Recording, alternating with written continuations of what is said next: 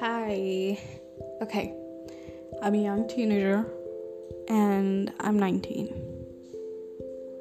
And my 60 year old views on life. That's all about it.